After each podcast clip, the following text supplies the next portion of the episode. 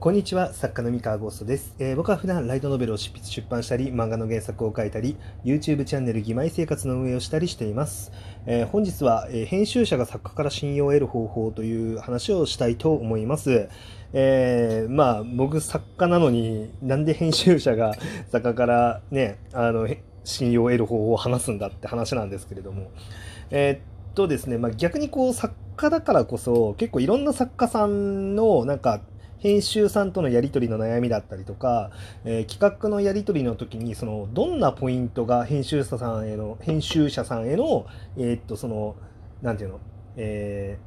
ー、悩みだったり愚痴だったりっていうのがあってでそれがどうやったら解決されるのみたいなのっていうのが作家だからこそ見えやすいっていうのもあってあの、まあ、もしねあのこれ超超なんかこうマニアックですけど、あの、聞いてる編集者さんってそんな多くないと思うんで、あれなんですけど、まあ参考になればっていうことで、あのー、の話ですね。まあ、これはなんか編集者さんじゃなくても、こうなんか作家を相手にコミュニケーションしなきゃいけない人だったりとか、えー、まあ作家業とかに限らないのかな。多分普通の会社とかでも、こうマネージャーとプレイヤーみたいなので分かれてて、マネージャー側の人とかがもしかしたら、あの、なんだろう、引っかかるかもしれない話なんで、まあよかったら、あの、興味半分で聞いてくださいっていう話ですね。えー、で、えー、これなんですけど、あの、実は、あの、これすごいなんか、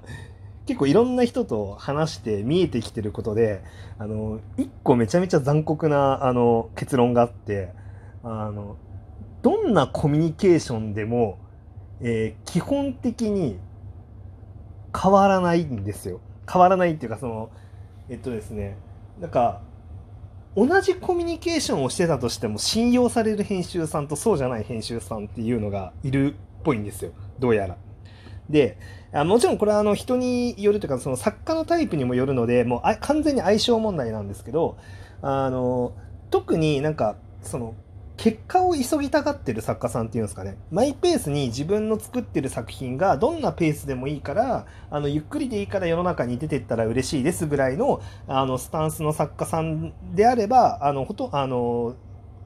当てはまらないんですがあのこう早く結果を出したい。あのすぐに次の作品で重版作にしたいとか早くヒット作を出したいアニメ化をしたいっていう結構ゴリゴリに意欲の高い人なおかつそのプロデュースサイドの仕事とかをあんまりしてる経験じゃない経験がない人っていうんですかね。そのまあ、ゴリゴリのプレイヤー側の作家さんで、えー、っとどちらかというとこうこれからもっと実績を作っていかなきゃいけない結構イケイケの、あの作家さんですね。あの僕が今回言う作家さんっていうのは。でこのタイプの人ってあの編集さんがどんなコミュニケーションをしたとしても基本的にはえっとですね変わんなくてえっと編集さんの言ってることの説得力が高いかどうかが全てみたいな感じがあるっぽいんですよどうやら。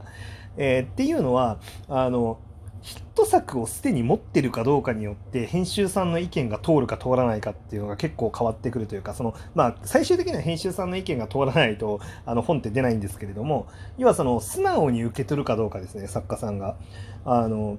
こうした方がいいと思うんですよねっていうのが素直に受け取られやすい編集さんと本当にそうなのっていうふうに首をかしげられちゃうあの編集さんっていうのが、まあ、どうやら分かれてるんですけどなんかいろいろいろんなケースを観察してって比べてみるとあのやっぱり結果を出してるあのすでにいくつもの作品を重版させてますとかアニメ化させてる経験がありますっていう編集さんであの割合こ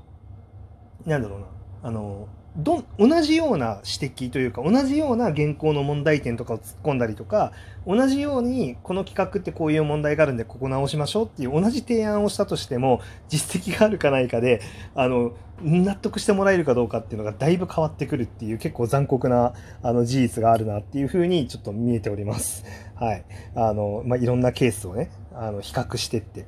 で、これ最悪なのが、じゃあだからといって、あの、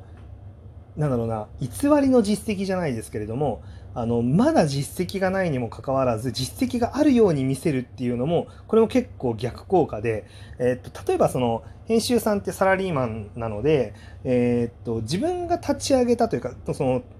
作家作家と一緒にあの編集さんがその一緒に作り上げた新シリーズとか新作っていうのを作ってそれがヒットしました。ってていうものとそれだけじゃなくてすでにヒットして連載中の作品を先輩の編集あの編集さんというかその先輩の社員さんからあの引き継ぎであの新人の君これやってねっていう感じで引き継ぎをしてあの結果的にヒット作の担当編集やってますって場合とかもあるんですけれどもこの引き継いだ方のあの編集経験作っていうものを持って自分は実績がありますっていうムーブでいくとあのそれは多分普通にバレるんですね。あのえ引き継ぎですよねっていうふうにバレてしまうんですよ。で、えっと、これは結構最悪のコミュニケーションであの自分が立ち上げたわけではありませんっていうあのその事実をそのなんかありのまま結構普通に謙虚にやっていればあの全然作家側も多分何も思うところはないんですけれどもおそらくあのその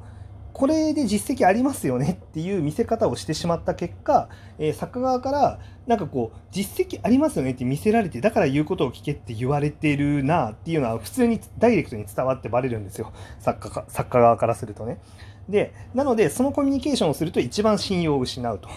でなので、まだ実績がないないとか、その立ち上げでまだヒット作を出してないっていう人に関しては、まあ、本当にあの違うコミュニケーションをしないといけないっていうのが、まあ、多分あるんですよね。で、実際に自分でゼロから立ち上げてヒット作を出したことがある編集さんは本当に話が早くて、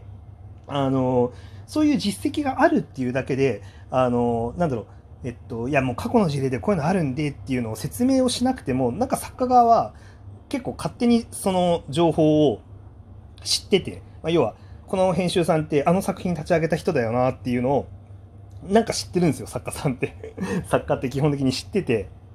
でえっと、ってことは、まあ、この人の言う通りにしたらあの作品みたいにヒット作になれるかもしれないとかあの、まあ、これだけ経験のある人の言うことだからあのきっと信用できるに違いない信じようっていう形で、まあ、結構意見をあの作家はあの気持ちよく飲むっていうことが多いですね。だから結構そのあるあるというか、まあそうだよねってなるのが、あの基本的にその一つの作品に対しての感想って、よっぽど賛否が分かれる内容じゃない限りは、そんなにずれないんですよ。誰が見ても。あの、その要はこの編集さんが見ても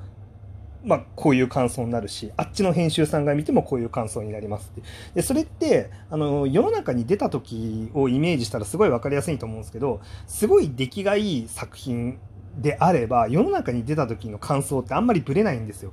あのまあもちろん好き嫌いは分かれますよ。好き嫌いは分かれますけど、まあ、例えば10人いたら8人は好きって言います、2人は嫌いって言いますみたいな感じで、優れた作品だったら結構そういうふうにあのなるんですよね。まあ、賛否両論分かれるもので、5人が好き、大好き、5人が大嫌いみたいな感じで分かれることもあるんですけど、だからこう世の中に出た時の反応と、まあ、要はその編集者さんに見せた時の反応ってほとんど変わらないので、あのそうなってくるとじゃあその優秀な編集者さんにも見せ見せました新人の編集さんに見せましたって言って感想自体が大きく変わることってあんまりないんですよ。あの変わるのってどっちかというと作家とのコミュニケーションが変わることが多くてその作品への指摘とか、まあ、指摘ももちろんどれだけ深く読み込んでるかとかその指摘の仕方とかに経験とかって出てくるので本人あの編集者さん本人のセンスとか経験っていうのが出てくるのでもちろんあの個性はあるんですよあの個性はばらけるんですけど、まあ、例えばその企画のジャッジで結構やっぱね同じ問題点に気づくことも全然あるんですよ。だから同じようなことって結局指摘されるんですよね。あのその企画とかその作品に関して。でもそれが作家が作家側が結構そうやって同じこと言われてるけど、えっと、こっちのケースでは問題になってないけどこっちのケースでは問題になるなるんだよなっていうのとかって結構見えててあの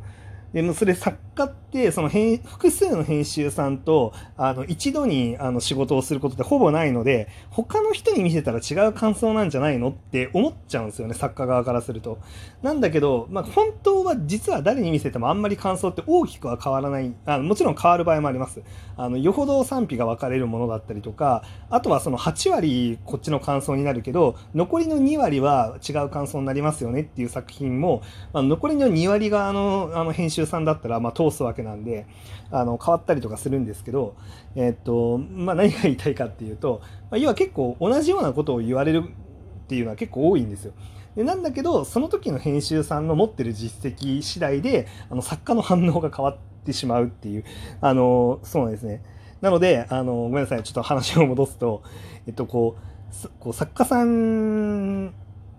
にとコミュニケーションする時にあの代表作を1個出してるとあのきっと編集さんもめちゃめちゃやりやすいと思いますっていうだけの本当身も蓋もない話ですね。あでこの話をなわざわざこうなんかあの編集者さん向けみたいなふりをしてあのこの放送を撮ったのは、えー、このふりをして結局作家さん僕はあのどっちかというと作家さんとか作家志望さんの方がこの放送を聞いてる人多いのであの結局僕はこれターゲット実は編集さんじゃなくて作家さんなんですけど実はねあので先にこれ多分作家向けですって言うとめっちゃ説教臭くなっちゃうからあんまりやりたくなくてあくまで編集さん向けですっていう入り口から始めたんですけど結局そういうことが多いのであのなんだろうあの